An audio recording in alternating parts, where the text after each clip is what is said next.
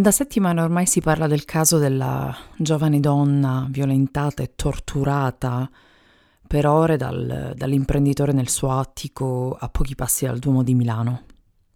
Ho ascoltato svariate ricostruzioni, testimonianze, eh, ho visto video, ho letto commenti di poveretti che insultano la ragazza ma anche pareri eh, banali e retorici di chi, solo perché influencer, si sforza palesemente di dire qualcosa quando dovrebbe essere opera di tutti i giorni, quella di spingere le donne a sollevarsi da, dall'oppressione socio-economica, eh, ma soprattutto dal pensiero di chi le vuole schiave e dal desiderio pericoloso di chi vuole avvicinarsi al potere sociale ed economico. Io voglio raccontarvi una storia nella quale in tantissime di voi si riconosceranno. Avevo vent'anni e vivevo a Catania dove frequentavo l'università e facevo, come sempre, mille lavori per contribuire alle spese di una studentessa fuori sede. Per un bel po' ho collaborato con questa agenzia che si occupava di hostess, ragazze immagine, ma anche di volantinaggio, che ho fatto spesso. Una sera fui invitata a cena da due persone, un uomo ed una donna, che gestivano l'agenzia. Dopo una piacevole conversazione mi venne chiesto se volessi andare a cena con un imprenditore catanese che io conoscevo solo per fama imprenditoriale, null'altro. Devo dire che da ventenne nella mia mente si scatenarono una serie di reazioni contrastanti.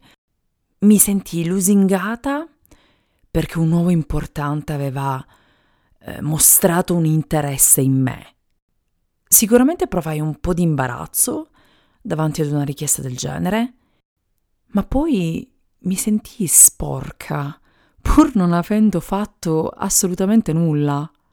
Non ricordo nemmeno quale fu l'offerta eh, monetaria per questa cena, ma anche se molto giovane non ci misi tanto a comprendere che il signor imprenditore, che a quel tempo aveva sicuramente almeno vent'anni in più di me, non era interessato a discutere con me di politica o dell'andamento della borsa.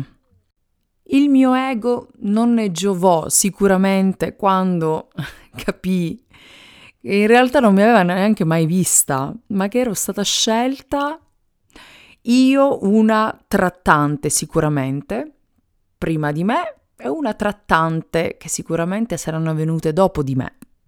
Ricordo che prima di salutarci dissi che ci avrei pensato. In realtà non tornai più in quell'agenzia um, senza nessuna falsa moralità, risentivo loro il fatto che avessero minimamente pensato eh, a me per una proposta del genere.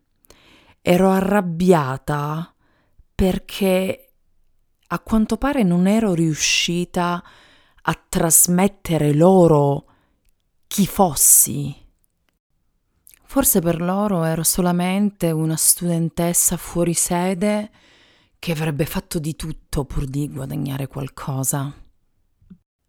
Oggi sento spesso raccontare eh, delle storie da parte di bellissime giovani donne che vengono invitate in viaggi in giro per il mondo da uomini facoltosi e non più giovanissimi di solito, e ehm, che tendono sempre a sottolineare di come non accada mai nulla. Eh, e ci tengono a sottolineare altrettanto che vengono pagate solamente per, in pratica per graziarli della loro presenza. Ovviamente ci tengo a ribadire come questo non abbia nulla a che vedere con il fatto del, dell'attico milanese che ha mostrato il senso di onnipotenza criminale barbara di un uomo ricco con un cervello, secondo me ormai bruciato dal, dal suo enorme ego e da un enorme uso di droga.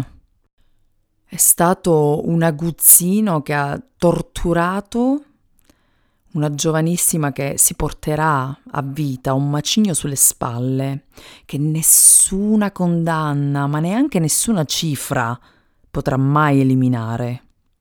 Mi capita di ripensare alla mia scelta. Non ho accettato quella proposta indecente e, e penso che a quel tempo quei soldi mi avrebbero sicuramente aiutata. Forse dentro di me per un attimo ho pensato che sì, forse sarebbe stata solo una cena, ma sono contentissima che, seppur ventenne, sono tornata sulla terra e, e mi sono impedita di farmi comprare da qualcuno. Comprarmi anche solo per una carezza o comprarmi anche solo per una cena. Infine voglio dire qualcosa che si sa però avendo raccontato io, come tante donne, la mia esperienza, ci tengo a ribadire una cosa. Se un uomo vuole pagarti per andare a cena con lui o per un viaggio, ti regala un paio di scarpe costose uh, e non è Richard Gere in Pretty Woman, vorrà sempre qualcosa in cambio e di solito non è un confronto sul significato allegorico della Divina Commedia. Dico questo perché so che ci sono tante ragazze molto giovani che mi seguono.